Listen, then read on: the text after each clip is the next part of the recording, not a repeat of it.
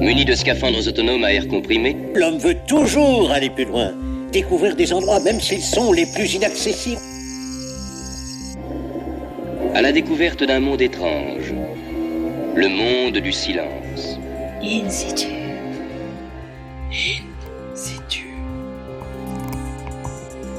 trente centimètres sous nos pieds, c'est dans cette toute petite tranche que se concentrent presque toutes les ressources dont notre planète a besoin pour maintenir l'écosystème. C'est ici que fourmillent des milliers d'espèces animales, une microfaune malheureusement en train de disparaître. Cette peau de la Terre est en train de se réduire comme peau de chagrin. Allez, partons avec Victor Dupuy ce soir, six pouces sous terre, pour découvrir un monde encore presque inconnu. C'est pas encore le moment. Four, tu penses que c'est quand le moment? Bientôt. InSitu. C'est tout de suite sur Radio Campus Paris.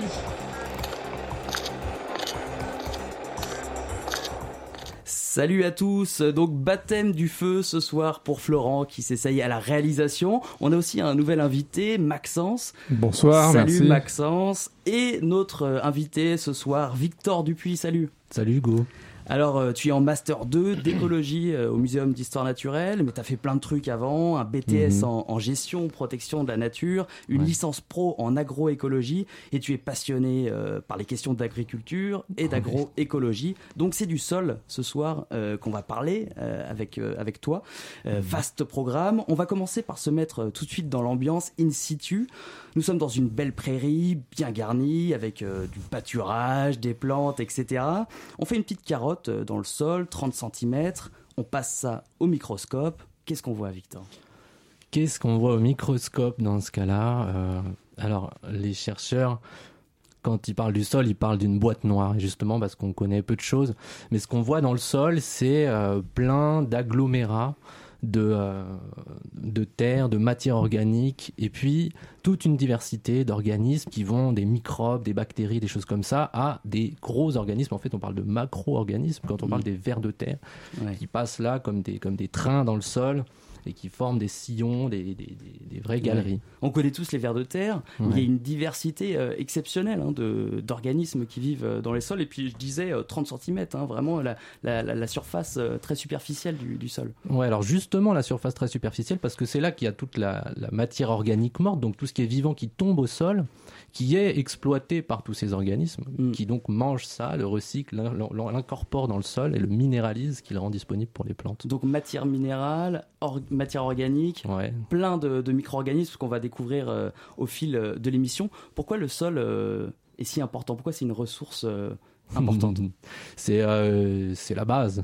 C'est la c'est base. La base. De c'est la ce que base. Je voulais mettre dans mon intro, je me suis dit ça va être exagéré. C'est la base. Ouais, c'est là. Moi, je suis en écologie. Donc, si on parle d'écosystème, là, il y a, y a ça, ça, on va dire que ça part du sol. Enfin bon, non, ça part de des, des facteurs abiotiques tels qu'on dit, ouais. la, la géologie, la roche-mère, et puis le climat, et cetera. Mais le sol, ne euh... serait-ce que pour nous, les hommes. C'est la nourriture. Ouais, c'est, c'est un endroit où marcher déjà, c'est bien pour c'est, c'est, c'est, c'est pas mal, ouais. Euh, c'est ce qui produit de la nourriture, ça produit aussi euh, énormément d'oxygène, ça stocke du carbone, ouais. ça... Euh, euh, je sais pas, les nombres de ouais. fonctions qu'on peut donner au ouais, sol. Ouais, c'est pareil, ça, on, on reviendra dessus. Mmh. Je disais que euh, les sols disparaissaient euh, dans, dans mon introduction, alors c'est assez impressionnant, j'ai relevé euh, quelques chiffres. Il euh, y a soixante pour cent des sols qui sont dégradés euh, ouais. dans le monde, vingt-sept mètres carrés qui disparaissent par seconde en France. Ouais. Première euh, menace en France. Euh, la première menace, c'est euh, surtout l'urbanisation, hein, c'est-à-dire l'artificialisation des sols, donc la construction de routes, de bâtiments, et cetera, ouais. qui sont autant de surfaces agricoles en moins. Donc c'est vraiment... Euh, Bah, comme je disais, le, le sol se, se dérobe sous nos pieds, on, le, le sol se réduit. Alors le sol et les surfaces cultivables, ouais. surtout, se réduisent, ouais, puisqu'on ne cultive plus sur le béton. Et mmh. puis après, ce qu'on voit, il y a un truc qui est assez fort, c'est euh, dans les rivières, mmh. euh, on les trouve moins claires, moins transparentes, souvent parce qu'il y a plein de particules en suspension qui sont du sol, bon pas toujours, mais régulièrement du sol érodé, du sol qui s'en va avec l'eau, mmh. et donc qui part à la mer en fait. Ouais. Finalement. Et donc, donc on a plein de, de justement de cette terre arable qui est brassée par les organismes dans le sol, mm, mm. qui euh, bah, qui s'en va. Mm, mm. Euh, Et, euh, et je reviens sur l'artificialisation parce que c'est vraiment un, un problème majeur. Ouais. Alors les, les arbres euh, déracinent, on entend souvent dire que la, la forêt, les forêts, euh, la forêt amazonienne notamment euh, ouais. se réduit. C'est triste, mais euh, un, des arbres qui disparaissent euh, ne, ne, ne, ne retirent pas le sol. C'est-à-dire que euh, on, on attend quelques années et les plantes euh, peuvent repousser. Alors que euh, si on bétonne un sol euh, ou si on fait des constructions dessus, c'est un sol qui est perdu euh, pour toujours. Alors pour toujours, à moins qu'on remette des arbres et puis qu'on refasse ouais. des choses comme ça, mais ça met énormément de temps à se reformer. Je crois que, que les chiffres, c'est qu'on fait une, une, un centimètre de, de vrai sol mmh. euh, tous les cent ans, quelque chose comme ça. Ouais. Et, euh, et donc justement via l'action beaucoup des, des, des, des organismes vivants, dont les vers de terre, ouais. euh, et donc avec un sol vivant. Donc c'est sûr que sous, sous béton ou, ou, ou, euh, ou euh, mmh. avec des pratiques agricoles qui peuvent être un peu lourdes, euh, ouais. c'est difficile de refaire du sol. Ouais. En mmh. tout cas, ça prend beaucoup, beaucoup de temps. C'est, c'est, comme, c'est, c'est une ressource ouais. fossile, si on peut dire. Qu'est-ce qui t'a amené à te passionner pour euh, ces questions ? Parce que là, actuellement, tu es dans un master de, d'écologie. Tu travailles ouais. sur euh, les amphibiens, je crois. Ouais. Alors, les amphibiens, c'est D'ailleurs, mon... tu étais cet après-midi dans la forêt de Rambouillet pour ouais. étudier. Euh, c'était quoi ? J'étudiais les crottes de tritons. Les tritons, ces petits lézards ouais. aquatiques. Ce n'est pas des lézards, c'est des amphibiens aquatiques et. Euh... Et bon, on est sur des questions, là c'est la grande mode des, euh, du microbiome, c'est-à-dire qu'on considère un, un organisme, un individu, comme un écosystème à part entière avec toutes les bactéries, la microflore, mmh, et cetera, mmh, mmh. tout ce qu'il y a sur sa peau. Donc là voilà, on étudie les crottes des amphibiens. Ouais. Euh, et alors ces questions, la l'agriculture, le sol et ben, euh, moi, au tout début, après le bac, je faisais de là un peu de philo et, euh, et puis je suis tombé sur une émission de Claude et Lydia Bourguignon qui sont des grands médiateurs de cette question-là, qui en parlent très bien, qui font polémique un peu aussi dans le milieu euh, sur d'autres aspects. Et euh, ce sont des, grands, ouais, des grandes figures, euh, ils essayent de promouvoir euh, justement le, la valeur du sol ouais, et puis et... les bonnes pratiques respectueuses des sols qui disparaissent. Eh ben, les, c'est c'est ouais, des microbiologistes, ouais. euh, donc des, des, des, des, des fins connaisseurs euh, de ces questions-là, qui ont quitté euh, l'I N R A à la suite de, de plusieurs euh, problèmes et qui ont monté un laboratoire privé d'analyse euh, de la biologie mmh. du sol. Et en fait, le sol, bon, bon, c'est pour aller dans toute l'histoire, euh, après-guerre, euh, on dit, c'est, c'est une manière de parler, mais qu'il est considéré comme un substrat pour les plantes. Ouais. Finalement sur des éléments physiques et chimiques et, euh, et qu'on, qu'on considère peu la partie vivante de ce sol qui sont les vers de terre et tous les organismes dont on parle là et qui participent en gros, très très grande partie. Mmh. Allez justement, et on ouais. va en parler, on va les présenter, euh, toutes ces bestioles qui composent le, le sol, même si en réalité, comme tu l'as dit tout à l'heure, on en connaît très peu, dix pour cent à peine j'ai vu, mmh. selon les, les scientifiques. À tout de suite. Bon, j'ai fait un peu plus court parce qu'en fait, euh, je sais pas si c'est... Les vers de terre s'éterrent dans les artères. Jamais dans le tunnel été comme hiver.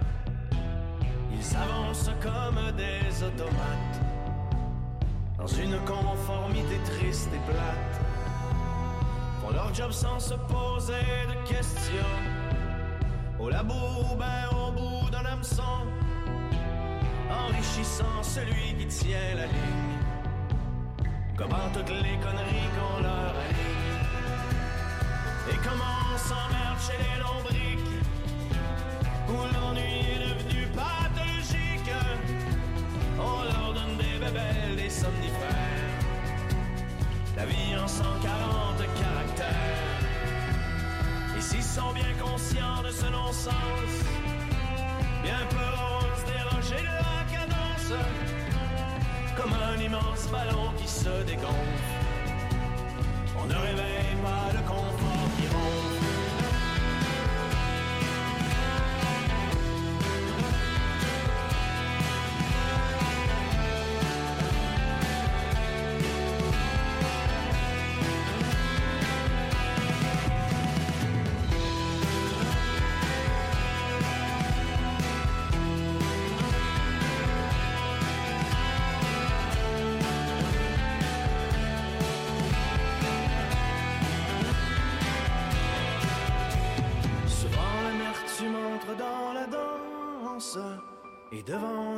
de leur existence.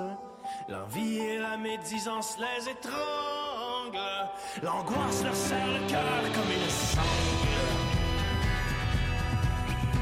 Quelquefois, quand ils en ont plein leur casse, les vers de terre émergent à la surface, frappés par leur propre contradiction, et car ils voient que le monde tourne pas rond. Mais faut qu'ils soient affamés en calvaire, pour qu'ils se tiennent et restent solidaires. La plupart préfèrent sauver leur derrière, plutôt que de faire sauter la canne de verre. Alors cynique, ils retournent dans le noir, en scanant qu'ils ne veulent plus rien savoir. Et chacun fait sa petite calice d'affaires, au fond sans trop avec ses œillères. Les vers de terre se terrent dans les artères, jamais dans le tunnel, été comme hiver, traînant leur petit malheur en bandoulière, en ayant toujours peur de la lumière.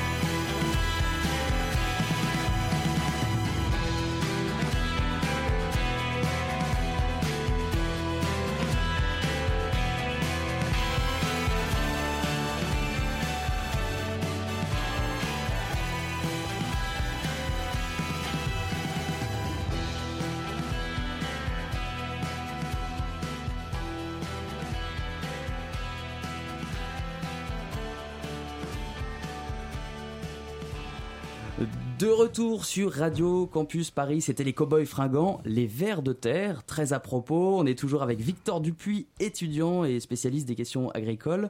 Euh, in situ, sous nos pieds aujourd'hui, c'est pour parler du sol. In situ. Une plongée dans la science. Sur Radio Campus Paris. Alors j'ai oublié de, le, de le, préciser, le préciser à nos auditeurs tout à l'heure, mais Maxence qui nous a rejoint a une formation de philosophie et euh, tu as quelques mots à nous dire d'ailleurs euh, sur ce sujet, la philosophie du sol, ça existe ? Alors oui, en effet, euh, donc euh, merci déjà pour cette invitation aussi euh, chaleureuse que spontanée. Spontanée, euh... c'est le moins qu'on puisse dire, ouais. Alors euh, bien sûr c'est, c'est vraiment un sujet assez intéressant en philosophie, le, le sol, puisque penser le sol en tant que tel, Euh, le sol a toujours été euh, cet objet philosophique que justement on a tendance à, à dénigrer. C'est-à-dire que dès, dès les origines de la philosophie, on parle du sol, la terre, c'est ce qu'il y a de moins noble et qu'on oppose mmh. toujours au ciel, qui est quelque chose de mmh. très noble. Et, euh, et bien sûr, en, en philosophie de l'environnement, aujourd'hui, on se rend compte que le sol, c'est un lieu, c'est un lieu de vie. C'est, mais c'est toi qui es philosophe, déjà Aristote, tu sais, mettait sa main vers le sol en disant, parce que c'est un des premiers à s'intéresser justement. Alors voilà, voilà, on, on représente mais souvent va... cette opposition, mais on ne va pas rentrer, va pas dans, rentrer les dans les débats. Détails. Euh, mais bien sûr, et, euh, et euh, penser le penser le sol, c'est, c'est vraiment aussi penser euh, le, le rapport de, de l'homme au, au sol et le rapport de la culture, parce qu'il ne faut pas oublier que euh, c'est grâce euh, justement à l'agriculture, le croissant fertile et toutes ces grandes choses que l'on a pu justement développer euh, l'écriture, mmh. la civilisation. Et donc en réalité, euh, toute la culture humaine est portée physiquement mais aussi euh, culturellement par le sol. Et quand on est perdu dans le désert et que l'on ne peut rien faire, il n'y a, a plus de culture en fait. Merci pour cette parenthèse philosophique. Victor, tu voulais ajouter quelque chose ? Ouais, bon, je voulais aller dans le même sens, mais en, en, en écologie, en biologie, on parle de biologie de la conservation. On essaye de, de conserver, de protéger toute cette érosion de la biodiversité. Et finalement, quand on s'intéresse au sol, qui est beaucoup travaillé, qui est l'agriculture et qui est donc le, la base pour notre alimentation, là, on commence vraiment à intégrer, à rapprocher l'homme de la nature mmh. et à travailler sur des questions euh, beaucoup plus combinées de... Mmh. tout ça, c'est sûr que c'est intéressant. Allez, on va s'arrêter plus léger, on va s'arrêter un peu sur l'animal phare des sols, le roi de la terre, le seigneur des anneaux comme disent nos amis de, de C'est pas sorcier, j'ai nommé le ver de terre. Alors Victor, rappelle-nous à quoi il sert, sinon euh, servir d'appât à la pêche le dimanche. Il sert euh, ben c'est déjà pas mal pour aller à la pêche, mais tu, vas, tu, tu pêches pas avec des vers de terre quand même? Non, je, je pêche pas beaucoup, je, je, je... pêche le triton, mais ça n'a rien à voir. Mais euh, et d'ailleurs, on pêche beaucoup avec des asticots, avec des vers de terre, ça c'est certes. Bref, euh, l'utilité ou la, la fonction du ver de terre dans, dans, le, dans, dans, dans la nature et donc dans l'agriculture, euh, on estime que, que les vers de terre colonisent la, le sol, en fait c'est aquatique euh, au départ, colonisent le sol à peu près dans les mêmes dates que, euh, que euh, les végétaux euh, donc sur le continent. Et finalement, euh, leur manière de brasser Euh, le sol, de recycler toutes les, toutes les parties mortes des plantes mmh. et donc de former des galeries dans lesquelles l'eau s'insère, dans lesquelles les racines peuvent trouver des, des conduits, et cetera. Euh, mmh. fait, euh, fait déjà un support, on va dire, euh, structuré du ouais. sol qui est intéressant ouais. pour les plantes. Donc c'est ces deux euh, rôles euh, fondamentaux, c'est euh, d'aérer un peu le sol, enfin de créer des galeries ouais. et puis de recycler aussi toute la matière organique qui tombe sur le sol, les feuilles ouais. mortes, choses comme ça. Et justement dans ce recyclage là, ils ont un truc particulier, c'est qu'ils ont des glandes à calcium pour être très technique et mmh. qui font qu'en fait euh, ils mélangent la matière organique morte avec euh, de la matière minérale, donc euh, qui vient plutôt de la géologie de la roche-mère ouais. et ils font ce qu'on appelle le complexe argilo-humique qui est une sorte de cocktail pour les les plantes me, qui rendent disponibles. Des, ouais. Les souvenirs d'S V T, ouais, je me souviens, ouais, le complexe argilo-humique. Et euh, donc c'est, le, c'est grâce au verre. Bon hein. Ah, Florent, oui. Qui je vois que tu as de très bons souvenirs de S V T. T'as vu le... Moi, le complexe, il était passé à la trappe. Ouais. Et euh, donc il arrive, c'est, c'est lui qui crée ce, ce, ce fameux complexe dont raffolent les plantes. Hein, d'ailleurs. À la création, ouais, ouais. Ouais. Et pour les plantes, c'est vraiment important. Enfin, c'est... c'est, c'est... Mm. Plus de six mille espèces euh, décrites dans le monde, j'ai ouais. lu cent quarante en France. cent quarante, on dit cent dix, il bon, y, y, y a une fourchette ouais. un peu euh, c'est énorme. Un peu large. Et, ouais, euh, ouais. et pourtant il n'y a rien qui ressemble plus à un ver de terre qu'à un, qu'un autre ver de terre. Est-ce qu'on arrive, on peut les... Les, les différencier, les, les, les, les espèces ? Alors oui, on peut les différencier. Pour aller à l'espèce, c'est, c'est assez technique. Il faut y aller avec une loupe binoculaire, ouais. et cetera. Souvent. Mais euh, mais il y a plusieurs catégories de vers de terre. On parle de... Alors, je vais faire un truc, un truc de S V T encore. Mais les vers de terre qui sont en surface du sol, qui sont assez euh, bronzés, on peut dire. Ils sont souvent rouges, qu'on parle d'épigés. Euh, et eux, ils sont très dynamiques, ils se reproduisent très vite. Il y a les vers de terre qui sont plutôt en profondeur dans le sol, qu'on ouais. on appelle ça les endogés, qui sont beaucoup plus pâles, justement, ils voient moins la lumière. Mm. Et les anéciques, qui sont eux nos vrais lombriques euh, de pêche. De pêche, parce que ouais, souvent ils sont un peu plus grands et, et, et consistants et charnus. Et eux, ils font des allers-retours entre la surface du sol et, et les profondeurs, justement, et ils brassent la matière organique, justement. Mm. Et euh, donc, ça, c'est pour des catégories écologiques. Pour des espèces, euh, j'ai pas de nom à citer, de toute façon, c'est souvent en latin, mm. mais euh, on a quand même une grande diversité d'espèces. Alors, c'est toujours son petit effet, différents. T'as pas un nom euh, euh, latin, euh, non euh, Bah écoute, je te laisse réfléchir, tu nous, la, tu nous sortiras en, en, en fin d'émission. Ophora chlorotica, ah, ça c'est un nom de verre de terre. Pas mal, ouais. T'aurais dû venir avec ton, ton verre de terre, on aurait ouais, pu voir ouais, à quoi ouais. ça ressemble, on aurait pris des photos. J'ai appris un truc, euh, grâce à toi, euh, que Darwin avait écrit, euh, son, son dernier bouquin euh, ouais. était sur les, les vers de terre. Ça c'est un truc assez intéressant. Euh... Le philosophe, tu savais ça ? Ouais. Non, je ne le savais pas. Enfin, je le savais, je l'avais appris il y a trois minutes. Victor venait de me l'annoncer. C'est bien, je pensais que tu allais mentir. Euh... Ça me rassure. Non, non, je ne peux pas mentir, je suis philosophe. Mais c'est pas hyper connu et pourtant, euh... pourtant c'est assez intéressant. C'est Darwin, donc notre, notre grand maître, maître à, penser. à penser en biologie. C'est notre, notre gourou, on va dire, puisqu'il a...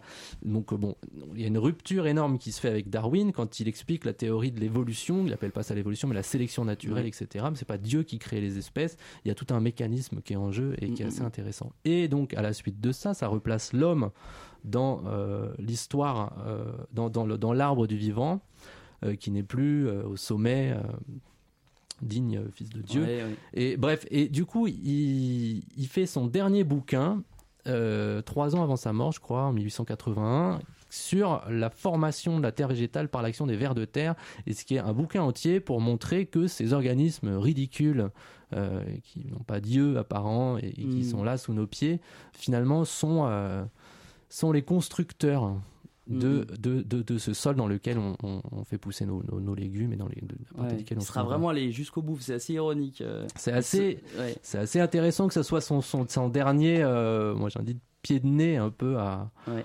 Et pourtant, il est resté, parce que moi, j'ai fait aussi un petit peu de, de, de, d'histoire des sciences et j'ai jamais entendu parler de, de ce dernier ouvrage. Ah, ouais, Alors, un autre truc assez marrant que j'ai appris, mais là, sur toi, euh, t'as étudié la personnalité des vers de terre. Ouais. C'est la dernière question sur les vers de terre, on va pas euh, saouler tout le monde avec ça pendant une heure, mais euh, le coup de, de, du comportement et de la personnalité des vers de terre, ça, c'est incroyable. C'est une vraie, un vrai sujet de recherche ou c'est bidon ? Non, c'est un vrai sujet de recherche. La personnalité, c'est l'étude du comportement animal, on, on peut parler de ça. En fait, c'est un, un, un caractères, ou en tout cas euh, des réactions à des, à des choses qui se répètent pour des mêmes individus et qui sont différentes entre les individus. Si vous, euh, on te pousse dans le vide, mm. non, pas dans le vide, mais bref, si, si, on te, sûr, hein. si ta manière de réagir à une claque, par exemple, si elle se répète, on va dire que c'est un trait de personnalité. Et chez mm. les vers de terre, on peut le regarder, comme chez plein d'autres organismes. Mm. Et, euh, et donc là, c'est pas moi qui ai travaillé là-dessus. Ouais, il y a eu deux, trois résultats. Mais alors, ouais, il y avait des, des résultats assez fun et qui, qui montraient que les vers de terre en ville étaient euh, moins courageux euh, que les vers de terre à la campagne. Alors là, c'est une manière de parler, c'est une interprétation, mais l'idée, c'est qu'on avait mis des vers de terre sur des plateformes et il euh, y en a qui sautaient dans le vide, il y en a qui sautaient pas. Mmh. Et finalement, en termes de, de, de répétition de comportement, ceux des, ceux des villes sautaient moins dans le vide que ceux de la campagne. Donc les, les, les campagnards sont plus téméraires ou suicidaires. Oui, c'est la pas. question. Mais c'est vrai que se jeter dans le vide euh, est rarement une preuve de courage, c'est plutôt un acte désespéré. Ça dépend quel vide. Florent. Ou alors les, les vers de terre de la campagne ont simplement plus l'habitude de survivre après une chute dans le vide. Ouais, je pense qu'il y a une oh. probabilité que ça soit moins dangereux à la campagne qui, qui est sympa. On a deux philosophes en fait. C'est bon, mais je pensais pas qu'on pouvait parler d'habitude des vers de terre. Non, bah. Alors, tu nous as parlé des vers de terre euh, qui modifient leur environnement, qui façonnent euh, ouais. le sol, et ça se fait aussi au profit d'autres euh, organismes. Le sol, c'est pas que des vers de terre, évidemment. Qu'est-ce qu'on peut citer comme, comme organismes qui, qui vivent dans le sol et qui participent aussi euh, à, sa, à sa formation, à son façonnage? Alors, on a, euh, qu'est-ce qu'on a comme, comme, ils sont assez connus. Il y a les collemboles qui sont pas mal mignons. Euh, il y a plein de petites, euh, petites différences. Et c'est, c'est des petits, c'est pas genre, des insectes. Genre cloportes. C'est pas des cloportes du tout, non, non, ça ressemble à, à rien. Franchement, il faut aller voir des photos, c'est assez fun et ça a une sorte de petite, euh, petit bras au milieu du ventre qui leur permet de sauter et qui est ouais. très. Euh... Alors, c'est dur de dire que c'est mignon, peut-être que c'est parce que je suis passionné, mais. Ouais, mais on, mais on a toujours des gens qui, qui, ouais, qui parlent ouais. un peu comme toi ici, c'est normal. Euh... et on a eu bien pire hein, comme, comme passion. Et, et, et c'est pas la première fois en plus qu'on envoie nos auditeurs rechercher sur internet à quoi ressemble un bidule. Je ne ah, sais pas si beaucoup le font avec bol. passion. Je pense qu'ils ont euh... déjà oublié le nom, euh, je te rassure. Colambol, colambol. Colambol, colambol, ouais. Bon, il y a des acariens, il y a plein, c'est des petites araignées qui sont assez mignonnes aussi quand ouais. on regarde à la binoculaire. Et puis euh, là, on ne va pas dans les animaux, mais il y a les champignons qui ont voilà, un rôle énorme. Hyper important ouais, les champignons. Ouais. Et, et dont on parle de plus en plus là, puisqu'il y a cette histoire de mycorhize. Voilà. Myco, euh, champignon, riz, la racine. Les racines font des petits biberons. En fait, quatre-vingt-dix pour cent des ouais. plantes ont un système racinaire qui est attaché à des champignons et il y a des échanges entre ces champignons qui vont chercher à manger et, et qui, à boire qui, pour qui la plante. Qui sont capables de, de faire de la prospection de, d'eau. Ouais, ils prospectent euh, beaucoup ouais. mieux, ouais. Ils digèrent par l'extérieur, donc en fait, ils peuvent s'insérer dans un trou et euh, digérer ce qu'il y a autour d'eux. Ouais. Ce qui est différent de, de notre système. Ouais, ouais, ouais, ouais.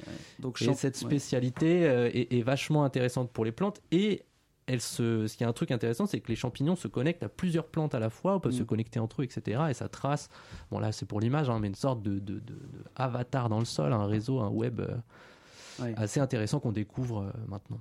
C'est ce qu'on appelle, enfin c'est, c'est, en fait le sol c'est vraiment euh, un, un vaste système de... de symbiose, de, c'est-à-dire euh, je te file un coup de main, tu me files un coup de main en retour. Euh, ouais, ouais. C'est, c'est, c'est, c'est un peu ça. Il y a aussi les, euh, les micro-organismes euh, comme les bactéries euh, ouais, alors là, moi, je suis qui participent moins, moins aussi fortiche, euh, à la digestion euh, des, des matières organiques. Ouais, oui, qui ont un rôle hyper important. Euh, alors moi, je ne suis pas hyper euh, calé là-dessus, mais euh, bactéries, virus, euh, microbes, il y a des tas de, il y a des tas de choses qui se passent et qui bougent très, très, très, très vite. Après une pluie, par exemple, on mm. a des sortes de, de blooms de bactéries qui meurent et d'autres qui se mangent. Enfin, mmh. il y a des tas de trucs qui se passent euh, ouais. qui sont assez forts et très dynamiques et très rapides. Et on disait qu'on connaissait quasiment rien, c'était une boîte noire, euh, un peu à l'image mmh. des, des grands faux marins, des abysses. Hein. On connaît encore rien de, de ces organismes. Et c'est qu'ils sont pas très étudiés, tout le monde, tout le monde s'en fout en fait.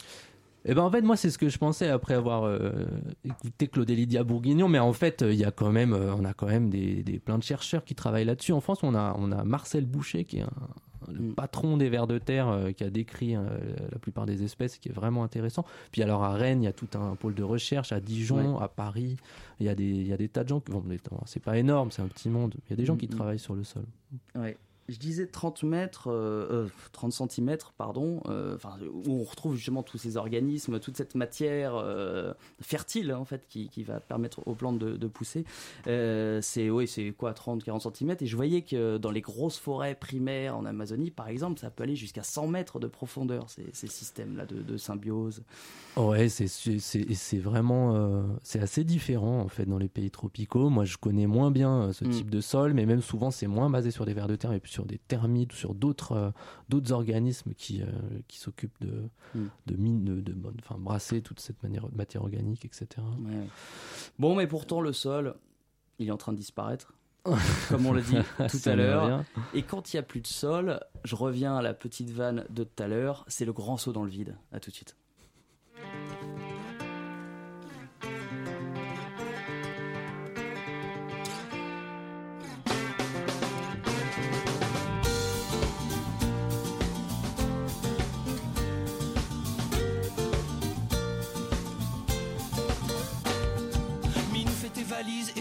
Aussi. Nous quittons l'île Saint-Louis pour le paradis. J'ai trouvé la maison dont nous rêvions tant. Pour trois fois rien à crédit sur deux ans. C'est au cœur du Larzac, au bord d'une rivière, dans un joli lieu-dit appelé le désert. Un manoir du seizième dans un parc de mille hectares. Il y aura juste quelques travaux à prévoir. Pour l'arrivée d'eau, le vieux puits fera l'affaire. Pour l'électricité, vive les panneaux solaires. S'il y a des nuages, c'est toi qui pédales. S'il fait nuit plus d'une heure, c'est toi qui pédales. Le premier spot wifi est à vingt-cinq kilomètres. Le premier monop est à trente-cinq kilomètres. Le premier iPhone est à cent vingt kilomètres. La dernière poste à fermer, elle est pas belle. La vie pour le dernier des hippies. La main dans la main avec le dernier lapin. Elle est pas belle. La vie pour le dernier des hippies. La main dans la main avec le dernier pingouin.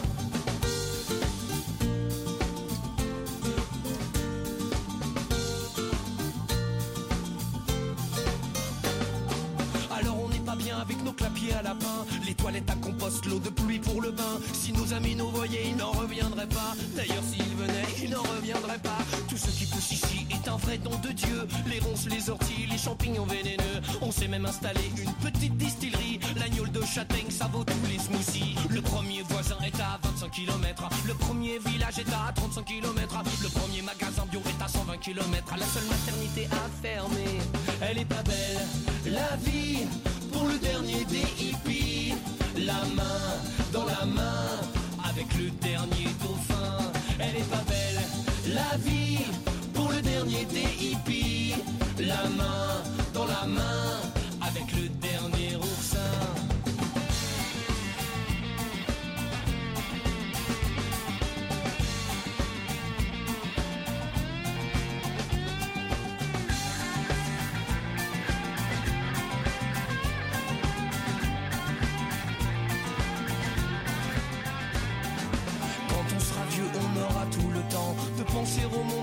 À nos enfants, mais là on est trop jeune et moi je veux pas crever, trop loin d'un Starbucks ou d'un resto japonais. Minou fait tes valises et les miennes aussi, nous quittons le Larzac pour le paradis.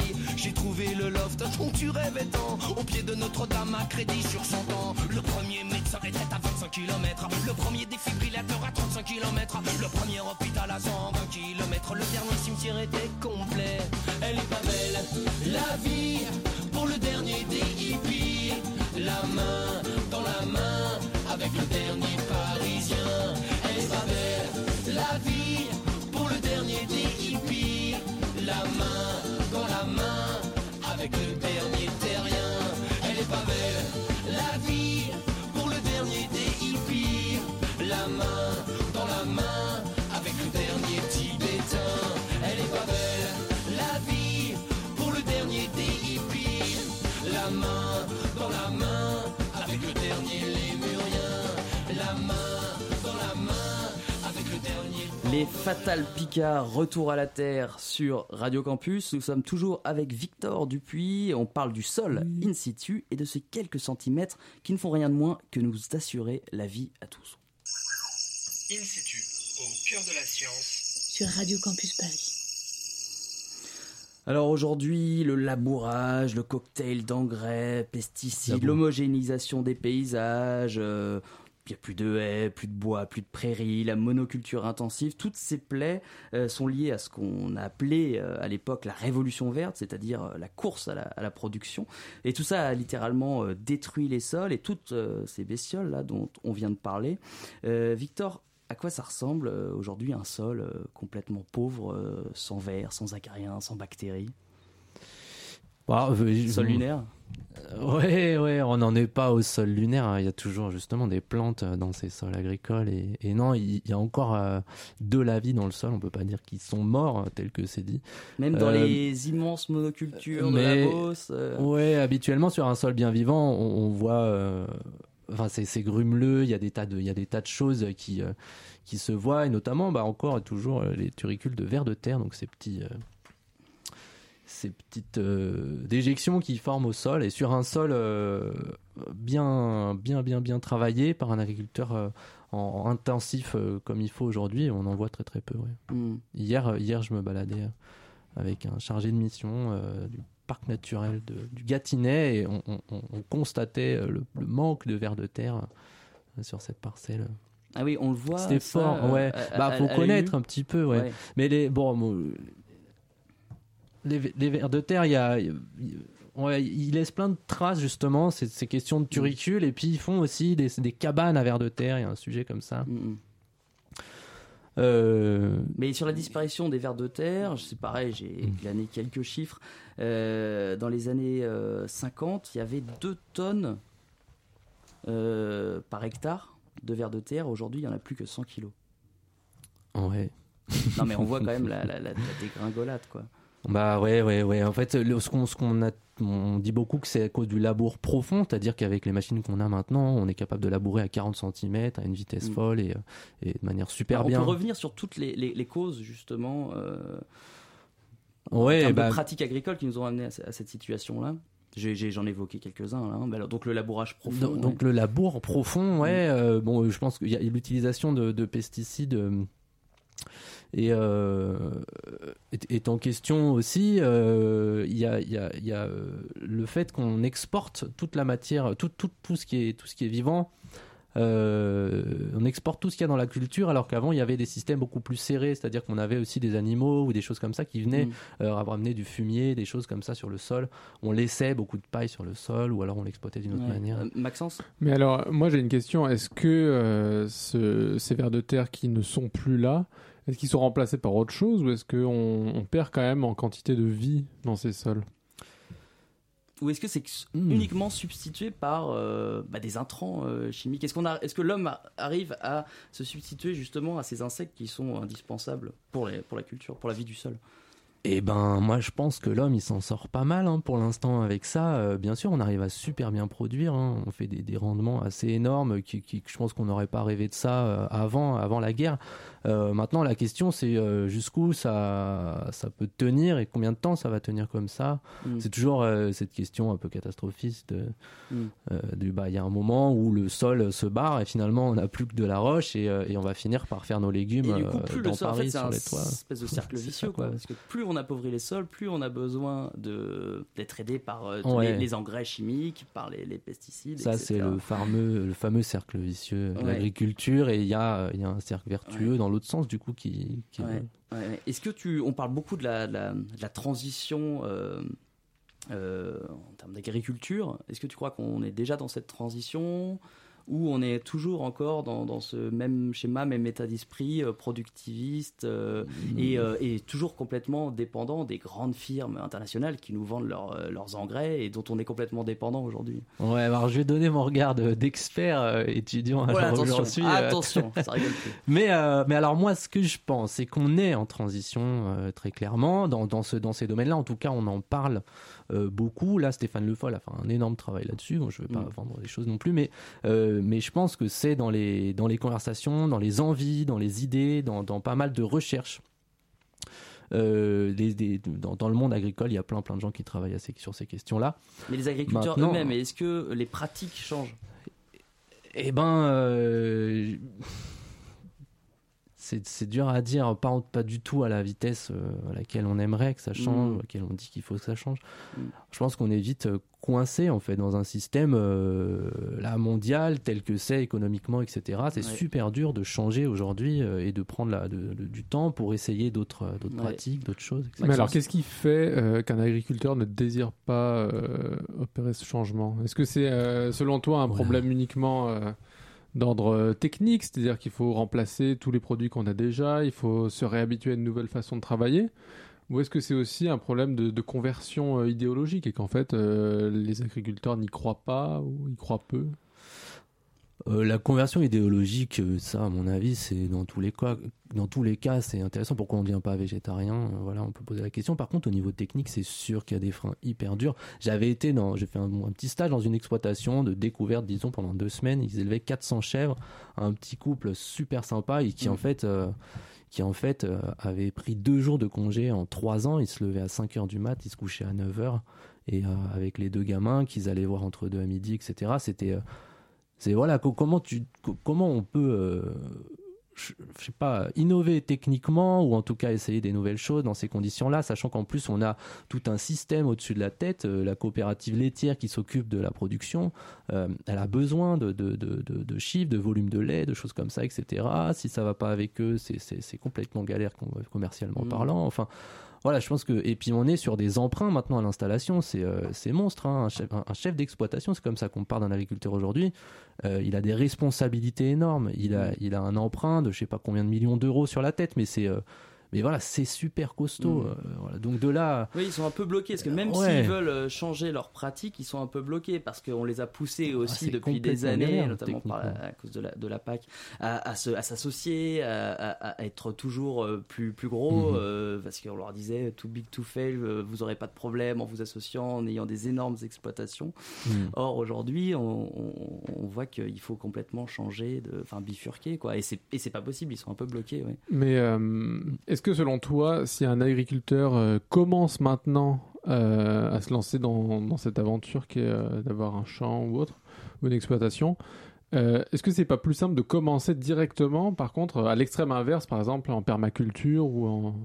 Ouais, moi je, je pense que ça va se faire beaucoup comme ça. Enfin, si ça doit se faire. Hein. Donc, finalement, et c'est de... la relève qui va, au lieu de, ouais. d'espérer une transition des agriculteurs déjà en place, ouais. ça serait plutôt la, la, la nouvelle génération d'agriculteurs qui, elle, pourrait se lancer. Euh... Ouais, je ouais. pense, et, et, et innover, avoir envie de changer, de faire des choses, et cetera. Et là, il y a plein de choses à imaginer. C'est sûr. Et d'ailleurs, il y a aussi un, un frein là-dedans, c'est les questions techniques, c'est-à-dire qu'est-ce qu'on fait euh, comme alternative aujourd'hui. On est, c'est pas, c'est pas si clair, c'est pas si facile. On n'a pas des solutions miracles qui permettent de plus mettre de pesticides euh, en produisant autant. Alors c'est ça la, la question. On, on, on sait faire du bio, hein, ça c'est pas la question, mais de là à faire vraiment du combiné, de l'agroécologie, des choses vraiment euh, poussées ou en, en, en fertilité naturelle, et cetera. Euh... Florent. Oui, je me demandais, est-ce qu'il est possible de faire euh, justement de l'agriculture sans pesticides sur des champs immenses et sans... Parce qu'on parlait du labour profond, j'imagine que si on a un champ qui fait cent mille hectares ou je ne sais combien, euh, qu'est-ce que... enfin, est-ce que c'est possible de se passer des machines et de labourer moins en profondeur ? Alors, machines ou pesticides, c'est souvent l'alternative... Euh... On, on, franchement, en bio, euh, on est bon hein, techniquement là. Je pense que... Tu peux peut-être expliquer pourquoi, à quoi ça sert de, de, de labourer. C'est euh, encore pour ce. Ouais, quand, alors quand, ça, quand on ouais. a une biodiversité euh, très riche, plein de vers de terre, et cetera. On n'a pas besoin de, de, de labourer aussi profondément. Ben si, justement. le, la, le labour, ça répond à un des problèmes de base en agriculture qui est la concurrence de la culture par d'autres plantes, donc ouais. les adventices, les mauvaises herbes. Ouais. Et donc, euh, on laboure pour, pour, pour remettre à zéro euh, le sol et donc la, la, la culture qui va venir et qu'il n'y ait, ait personne pour empêcher ça ou concurrencer ça. Et... Euh, et... Euh, Et l'idée, euh, c'est... Attends, c'était quoi ta question déjà ? Non, c'était euh, si on... Bah, en fait, c'est pour revenir, tu sais, à la biodiversité, à l'intérêt d'avoir, ouais, ouais. tu sais, un sol très oui, riche. Oui, oui, oui. Est-ce que ça, euh, bon, parce que c'est vrai que sur les immenses exploitations, c'est, euh, c'est très compliqué, on est complètement dépendant euh, des machines et des engrais. Est-ce que sur une petite parcelle, euh, si on a une biodiversité riche et beaucoup de vers de terre, comme on disait tout à l'heure, on pourrait se passer euh, de, de, de ces, te- ces techniques-là ? Alors, euh, donc... Su- En fait, je, je me pose pas la question comme ça, mais euh, mais oui, bien sûr. En fait, on, on sait se, se passer de ça. Il y a tout, il y a, il y a tout un volet de l'agriculture qui s'appelle mmh. l'agriculture de conservation, qui justement fait de techniques culturelles simplifiées, ou l'agriculture sans labour, avec le fameux semi-direct sous couvert, où on, mmh. on sème directement dans des dans des dans, dans des dans un paillage au sol en fait de la culture d'avant. Mmh. Et euh, et voilà. Mais généralement, ça s'accompagne un peu de glyphosate et de produits d'herbicides pour maîtriser les ouais. mauvaises herbes. Ouais. De l'autre côté, on a la permaculture, des choses comme ça, et là on travaille sur... Euh, sur Mais réexplique euh, brièvement ce que c'est la permaculture. Alors la permaculture... C'est une plus petite euh... échelle déjà. Hein. C'est, euh... Ouais, souvent c'est des, mo- c'est des ouais. modèles un peu plus, euh, plus petits, parce que... Mais, mais... Donc, il y a cette histoire de productivité à l'hectare ou productivité par personne. Un agriculteur aujourd'hui en conventionnel, mmh. il produit tout seul énormément, mais par contre en permaculture, sur, un, sur la même surface, on peut produire beaucoup plus, puisqu'on associe, on combine les végétaux, ça c'est assez intéressant. Ouais. La permaculture à définir euh, justement, et je crois qu'ils s'amusent à pas donner de définition claire parce que ça laisse euh, la créativité euh, mmh. imaginer différents systèmes, mais l'idée c'est de penser un, enfin, donc un système agricole comme un système, donc un ensemble d'éléments en interaction, donc de combiner tout ça, et il y a toute euh, il y a toute euh, donc c'est, franchement il y a des idées euh, assez profondes, je trouve, philosophiquement, et dans, dans, ces, dans ces questions-là on s'est vite, euh, se fait vite hippie, mais derrière il y a tout, euh, tout un... Mmh. un champ qui est intéressant. Parce qu'on voit, c'est clair que ça se développe énormément, hein, ouais, surtout ouais, les, ouais. Euh, les urbains. Et, et ben les... pour nous Parisiens, euh, c'est ouais. hyper intéressant, puisque sur un sur un sur un balcon, il euh, y a moyen de combiner un tas de choses intéressantes. Mm. Et telle plante va fertiliser le sol de telle manière pour tel autre légume, et cetera. Les jeux d'ombre et de racines. Ouais. Euh, ouais, c'est vrai que la, la permaculture, c'est en réalité, c'est euh, quand même en grande partie de l'intelligence, l'intelligence du système appliquée euh, justement à un potager ou à une petite ouais. parcelle, puisqu'on va justement euh, laisser faire. En fait, la nature va nous rendre d'elle-même un service euh, dont on et donc on n'aura plus besoin de passer par un autre moyen. Le basilic euh, au pied euh, des tomates, qui va finalement euh, nous dispenser de mettre ouais. un insecticide ou euh, des choses comme ça. Donc en réalité, c'est, c'est certainement euh, le, l'avenir. Enfin, on tend vers ça. Mais le problème, c'est souvent un problème de, de ressources et de surface. C'est-à-dire que, comme l'a dit Victor, euh, on cultive beaucoup moins grand en permaculture. Ou en tout cas, un homme a besoin de plus de travail euh, au mètre carré. Puisque aussi, tout est compacté, tout est serré. Puisqu'il faut que la symbiose se fasse. Donc on ne peut pas euh, se permettre de, d'espacer les, les pieds. Oui. Qu'est-ce qu'il y a d'autre comme, comme nouvelles pratiques un peu innovantes ? Donc, on, on a parlé un peu de la permaculture, c'est vrai qu'il se développe beaucoup euh, en ville, hein, enfin, chez les urbains surtout. Ouais, euh, ouais. Et tu as parlé aussi de l'agriculture euh, raisonnée. Alors, j'en ai pas parlé de la culture de conservation. Je vais parler de l'agriculture raisonnée, toujours en tant qu'expert. L'agriculture de conservation, oui, c'est vrai. Ouais, bah, tu nous diras euh... d'ailleurs euh, quelle est la différence entre les deux. Ouais. L'agriculture raisonnée, c'est l'agriculture conventionnelle intensive, ouais. c'est toujours ce, ce modèle-là où généralement on, on pratique une, une même culture sur mmh. une grande surface. Bon, ça c'est... Euh, et par contre, on essaye d'optimiser tous les intrants qu'on met. Donc, on, on essaye de réduire l'utilisation de produits phytosanitaires, de, de fertilisants azotés euh, trop forts, et cetera. D'accord. Donc c'est vraiment le modèle qu'on a en cherchant à être le plus euh, économe possible. Mmh. Généralement, euh, bon, enfin c'est, c'est mon regard, mais ça fait pas une différence énorme, en tout cas qui va pas révolutionner nos campagnes euh, en termes d'accueil de la biodiversité et de fertilité naturelle des sols. D'accord, parce que là on reste dans le conventionnel. Hein. Là on, ouais, on reste dans le conventionnel, le conventionnel qui fait gaffe. D'accord. Agriculture raisonnée. Okay. Bon, ça c'est la vulgarisation, mais ouais, ouais je pense que c'est à peu près ça. Par rapport au bio, par exemple. Et eh ben le bio, lui, il a, il a fait le pas, il a complètement arrêté les produits ouais. chimiques. Et, donc, et alors là, ça fait tout un changement euh, technique euh, qui est pas évident à prendre en main. Ils ont, il y a trois ans pour passer en bio. Ouais. Euh, mais là, on, on bah là voilà, on, on remplace un peu notre manière de travailler, mais toujours quand même aussi sur des systèmes euh, assez euh, à grande échelle qui sont capables de produire et d'être récoltés par euh, des grandes machines et, euh, et des coopératives mmh. agricoles, et donc d'être traités, transformés dans les grandes surfaces, parce que c'est ça qu'il faut dire, c'est qu'avec la permaculture, on va pas récolter un stock de, de, de légumes assez grand qui va justifier le passage d'un camion tous les matins et, mmh. euh, et qui va alimenter euh, le super U du coin, encore que mm. Super U euh, fait des efforts, essaye de mm. faire dans le local, et petit à petit... C'est fait pour s'in- oui, voilà, c'est ça, pour s'intégrer dans, ouais. dans un circuit court, et puis euh, à une échelle très locale. Hein. Ouais. Euh, Florent, tu avais une question ? Oui, je me demandais, sur du bio, du coup, est-ce qu'au bout de trois ans, on voit justement des vers de terre et d'autres petites bestioles qui réapparaissent dans les sols, ou est-ce que on, on, ça met beaucoup Parce plus de temps ? Parce qu'ils ont passé du conventionnel au bio. Est-ce que le... Ouais. Bah c'est pareil, combien de temps il faut au sol justement pour se reconstituer ? Eh ben alors justement, alors ça, ça va avec un cliché qui est... Euh... Je ne veux pas lancer un pavé dans la mare, mais justement, on a tendance à observer moins de vers de terre en bio ouais. qu'en conventionnel, parce que euh, pour gérer les mauvaises herbes, on n'a plus d'herbicides, mmh. et donc on laboure un peu plus. Et donc, on, on, on, on, le sol est moins, euh, moins favorable comme habitat aux vers de terre. En tout cas... C'est des choses qui ne sont peut-être pas euh, dures à long terme, c'est pas, ça ne vaut pas la rémanence, je pense, de glyphosate dans le sol, enfin ça c'est des jugements de valeur, mais, mmh.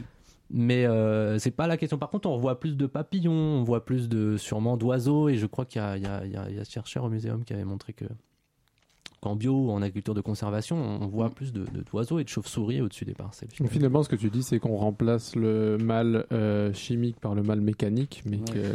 que... Ouais, un peu, ouais, il y a une critique à faire au bio... Euh... Bon, mais du on coup, c'est quoi la, sens- la, la, la solution ? En fait, il n'y a pas de, de, de modèle qui pourrait s'appliquer partout, ouais. de modèle un peu standard. Euh, il faudrait quoi ? que, que chaque agriculteur euh, se crée son propre euh, modèle d'agriculture dans sa propre parcelle. On en parle après une musique ?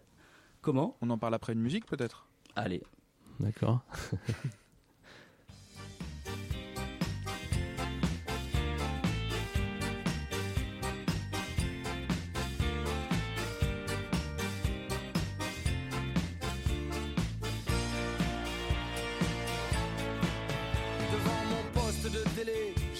Raconter des salades, disent que la terre est en danger, disent que notre planète est malade. Ils me font flipper ces écolos à nous dire qu'on va tous crever. Faudrait qu'on roule tous à vélo et pourquoi pas voter Beauvais. Moi je préfère rouler en humeur, manger des sandwichs O G M. Climat fond, trois cents à l'heure, total G P S, G S M. Vu qu'on doit tous y passer, alors allons-y tous en même temps. Faisons pas les choses à moitié, profitons-en. Niquons la planète, niquons la planète, niquons la planète, niquons la planète. I have a dream, j'ai fait un rêve d'une guerre mondiale nucléaire où les enfants d'Adam et Ève s'entretueraient comme des frères. I have a dream, oui j'ai rêvé d'un tsunami, tremblement de terre qui détruirait l'humanité, nous enverrait tous en enfer. Faisons péter la couche d'ozone, rasons tout, faisons place nette. Ne laissons surtout pas nos mômes le plaisir de payer nos dettes. I have a dream, je vous le dis, I have a dream, alléluia. Et quand viendra ce jour béni, prions pour voir ça. Niquons la planète, niquons la planète, niquons la planète.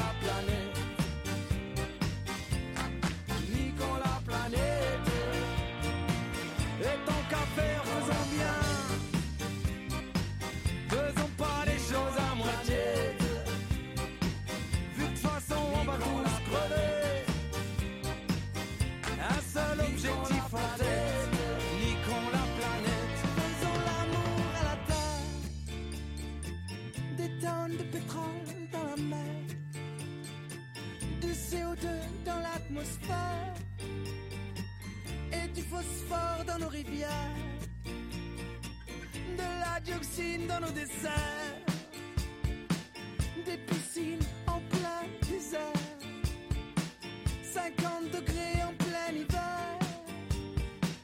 Et tant pis pour l'ours polaire, un ours, à quoi ça sert ? Niquons la planète.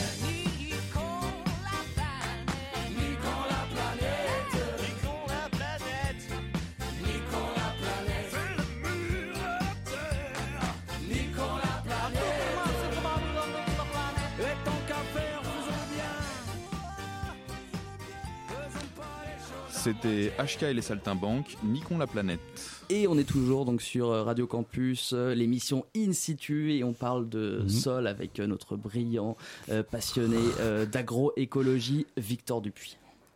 InSitu, un souffle de science sur Radio Campus Paris. Alors Victor, tu m'as, tu m'as raconté une histoire assez incroyable, faut que tu nous dises deux mots là-dessus. Euh, en Thaïlande, le roi forme euh, des fermiers, tu me dis si je me trompe, hein, ouais, bah, euh, des, des fermiers qui euh, donc, euh, sont euh, formés justement aux problèmes de, de biodiversité dans les sols, et cetera. Ils sont formés et ils repartent tous avec une petite mallette pour ausculter le sol euh, mmh. dans leur région. Ouais. Et euh, justement sensibiliser les agriculteurs sur place. C'est ouais. incroyable ça. Ouais, alors pour un, un bon lieu de villégiature et de vacances, euh, la Thaïlande. Mais en fait, en il fait, dit... il t'est intéressé euh, à ça pour être invité en Thaïlande. Euh... Exactement. J'aimerais faire un petit reportage là-bas, là, sur la plage des euh, sables blancs, les cocotiers. non, non, il y a, y a, y a d'autres choses en Thaïlande, cool. mais euh, ça ne sortira, sortira pas d'ici. Non, mais je suis un grand savant sur les sols, j'ai pas que ça à faire. Ouais, pas que sur les sols, il paraît. Donc, il y a une super histoire en Thaïlande qui est celle du roi de Thaïlande qui est, qui est défunt, mort euh, récemment, qui était passionné euh, de, de science, d'écologie et de pédologie, l'étude des sols. Pédologie, l'étude des sols. Hein, J'ai je, eu peur. Je me trompe pas, il y a pas de. Voilà. Et qui est adoré de son peuple, ce roi de Thaïlande, avec sa la princesse de Thaïlande, et qui ont euh, qui ont formé ce réseau de ce qu'on appelle les soil doctors là-bas, donc ah, des excellent. docteurs du sol. Euh, C'est comme ça que j'aurais dû te présenter. Non, non, moi, j'en suis pas là. Je... Bientôt, bientôt. Et qui, euh, et qui donc euh, sont formés euh, par des antennes régionales à la pédologie, à l'écologie du sol et qui, et qui sont donc des référents par village. C'est des fermiers. Il y en a un par village, il y en a soixante-cinq mille ou soixante-dix mille aujourd'hui. Mmh. Et qui sont des références locales hein, sur toutes ces questions-là. Voilà. Et alors, qu'est-ce qui fait que, euh, justement, ce roi a voulu mettre euh, tout ça en place ? Il a, comment il a été sensibilisé euh... Bah là, je pense que. Je sais pas. Ouais, je sais pas forcément. non, non, mais. mais euh, c'est du personnage. C'est vrai que ça, ça amène à, à toute une problématique qui est celle de, finalement du droit du sol. Le droit du sol, est-ce que nos sols ont droit à quelque mmh. chose, ont droit à ce qu'on prenne soin d'eux, finalement, et donc euh, amener des docteurs. Ça, ça nous fait repenser aussi notre, notre rapport à la nature. Tu veux que le sol soit un citoyen comme un autre, en fait ? Comme un autre, je ne sais pas. À part entière. À part entière, exactement, surtout qu'on lui doit, on lui doit beaucoup. Bon, il est vingt heures cinquante-deux, on commence un peu. Euh, le sol euh, vivant, ça fait jaser euh, le monde de la recherche, ces questions-là. Mais, ouais. Il y avait, une grande, il y avait une, un grand sujet qui est, qui est un peu tombé à l'eau, mais une directive cadre sur le sol, prévue par l'Europe il y a quelques temps et qui a, qui a, qui a échoué, mais qui était intéressante sur ces questions-là, justement. Mmh. Mais on voit quand même ouais. que toutes ces problématiques euh, sont prises quand même à bras-le-corps par les chercheurs. Et même par la, la société civile ouais. d'une manière générale, il y a une journée du sol qui existe maintenant. Ouais, ouais, il y a une ans, année mondiale du sol. Année mondiale du sol, ouais. donc, ça, donc ça commence. Juste, on a, on a, on a énuméré quelques pratiques euh, agricoles un peu innovantes tout à l'heure, donc la permaculture, l'agriculture euh, raisonnée, de conservation, et cetera. On peut juste dire un mot de, de l'agroforesterie aussi, qui est quelque chose d'intéressant. Ouais, ça c'est assez cool aussi. Euh, je pense à bien dans le sud, dans le Gers, il y a un vrai noyau ouais. qui travaille là-dessus. Bon, Euh, mélanger les arbres, la culture d'arbres et donc de bois et de fruits euh, avec euh, les prairies. En fait, il y a toute une, une combinaison euh, intéressante euh, d'échanges euh, et d'exploitation du sol. Euh, l'arbre va bien plus en profondeur, faire monter des nutriments et, et, et nourrit, disons, la parcelle avec toutes ses feuilles mortes, et cetera. Ouais. Il y a des tas de choses intéressantes avec l'agroforesterie. Ouais, ouais. Et aussi, tu et m'as ouais. parlé de, de moutons nains et de, de vignobles. Bon, alors ça, c'est des anecdotes, mais ça, voilà. C'est pas Camoulox, hein. Ouais, là, ça commence à devenir très étrange, je pense. Mais dans, dans les innovations juste après possibles. La Thaïlande. Juste après la Thaïlande, les moutons nains. Dans le vignoble. Il se cachait pas avec des feuilles de vigne. Avec des feuilles de vigne. Bon, excuse-moi. Il buvait du vin. Ça devient complètement n'importe quoi. Ouais, ça. Ouais. Donc, vas-y.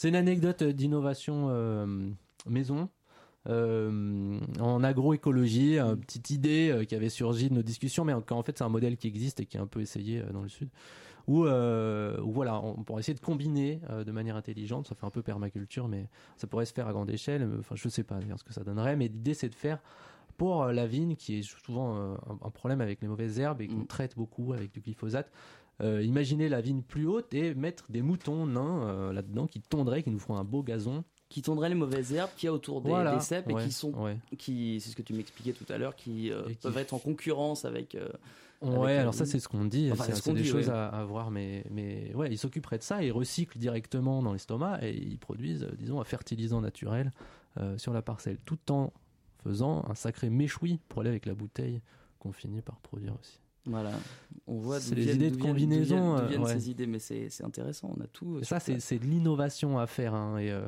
et justement, c'est les grands enjeux de l'agroécologie aujourd'hui, mmh. qu'on cherche des références et des, des modèles, mais finalement, c'est beaucoup des démarches qui peuvent ou pas se faire à échelle locale. Et... Mmh. Mais la vraie question, c'est est-ce que ces moutons pourraient recevoir le titre de Soil Doctor ? Voilà, je pense que naturellement oui. Euh, quel cas il faudrait Soil prendre Animal, déjà c'est pas mal. Et euh, c'est toujours un peu la question la con qu'on pose à chaque fois, mais comment toi tu vois l'agriculture dans vingt ans ? euh, Comment t- ça va évoluer pour toi à moyen, euh, long terme, euh, si on prend la bonne voie bien sûr. Ouais, la bonne voie, c'est un, du, un truc dur à dire, mais... C'est-à-dire quand on traversera la France, là, euh, tu sais, sur ouais, National ouais. sept dans, en deux mille cinquante, qu'est-ce qu'on verra comme paysage ? Il y a un penseur qui, qui, qui en parle bien, je trouve ça, ça me paraît assez intelligent, mais on peut imaginer euh, que finalement on aurait, bon, ce serait l'évolution naturelle des choses, mais plus de très grandes euh, exploitations agricoles, très très compétitives à l'échelle internationale, et plus d'une multiplicité de petites exploitations, plus ou moins permacoles, qui arrivent à combiner, qui sont très sociale, qui comme en Afrique arrive à zouker en récoltant les choses et à produire euh, voilà, pour le village du coin. Voilà, quand ça zouk après la Thaïlande, on voit que les, non, les voyages sont nombreux. Sens, non mais c'est évident que l'idée ce sera de, de réduire euh, les circuits, de consommer localement, ouais, voilà. Et puis qu'il y ait de moins en moins d'intermédiaires entre le producteur et le consommateur. Ouais, tout en ayant des modèles qui produisent à très grande échelle et qui nous permettent d'avoir ces produits qu'on a au supermarché qui sont quand même relativement... Et réduire importants. Aussi surtout, euh, les, enfin, essayer de, de, de freiner un petit peu l'artificialisation des sols. Ouais. D'où euh, bon, la, la, la légitimité pour moi hein, de ceux qui manifestent, tu sais, contre ce qu'on appelle les grands projets inutiles, là, euh, en Notre-Dame-des-Landes, le Triangle des Gomes, et cetera. Ouais. Ça, ça participe aussi euh, de la, ah bah, très, très, très la disparition ouais. des sols euh, ouais, agricoles. Ouais, ouais, ouais, ouais. Ouais. On peut, là, on a deux minutes, on peut peut-être euh, évoquer... Euh, quelque chose qui nous tient à cœur, l'O A B, euh, qui est oui. un programme de sciences participatives. Ah, euh, L'Observatoire agricole de la biodiversité. Il ne faut pas qu'on dévoile les conflits d'intérêts. Ah, oui. euh, donc, euh, programme de, re- de sciences participatives pour les, destinés aux agriculteurs pour suivre euh, la biodiversité dans leurs parcelles. Et euh, Maxence, toi, tu travailles un petit peu au contact Alors, de, de, de bon, là, des gens. Là, ce n'est pas un conflit d'intérêts, on peut le dire. C'est nous, vrai que c'est nous, le nous point présente. commun entre, entre Victor et moi, c'est que nous travaillons tous deux sur des, des facettes de l'Observatoire agricole. Tu peux nous dire ce que c'est en deux mots ? c'est, c'est un ensemble de, de quatre euh, protocoles. Ouais. Euh, qui, euh, qui s'applique vraiment au contexte agricole et euh, qui va suivre bah, notamment les vers de terre, on en a je crois assez parlé, mais aussi euh, les, les abeilles, les papillons, les abeilles, ouais. et euh, je pense les chiroptères aussi. Les... Alors je pense encore, ça va venir, on va le... c'est, ah, c'est vrai qu'il va, il va ouais. arriver. Les invertébrés au sol, et les, les invertébrés, les, les carabes ouais. et les limaces. Ouais. Ouais. Et donc, euh... ce qu'il faut comprendre, c'est que toute la biodiversité dans son a- ensemble est euh, ouais, bénéfique pour ouais. euh, pour cultiver. Euh... Ouais. Voilà, on s'est focalisé sur le sol et bien sûr que le sol c'est, c'est primordial puisque c'est là que les plantes prennent leurs racines pour le pour le coup. Mais euh, il faut voir que tout ce qui est tout ce qui traite de la pollinisation euh, et autres, ça ça ça fait jouer euh, toutes les dimensions et donc euh, d'où la légitimité de ces protocoles. Ouais, donc O A B, euh, c'est très intéressant si vous connaissez des agriculteurs. Euh, il faut absolument qu'ils aillent voir euh, ça. Non, non, tu rigoles, c'est non, non, c'est très vrai, c'est très ouais, vrai. Donc le site O A B, Observatoire Agricole, Agricole. de la Biodiversité. Ouais. Euh, et voilà. Bon, ben bah, je crois que c'est terminé. Euh, merci à tous. Merci euh, Victor Dupuy d'être venu et de nous avoir ben, parlé du sol. C'était très intéressant. La prochaine fois, tu viendras nous parler d'autres choses, des amphibiens, par exemple. Avec plaisir. Multi, ouais. Multicasquette.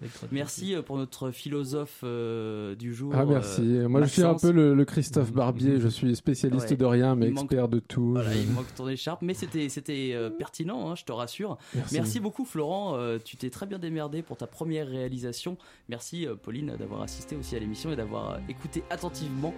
Euh, je vous souhaite une bonne soirée. On se retrouve dans un mois pour un nouvel In Situ. Ciao. Et merci à toi Hugo pour cette communication.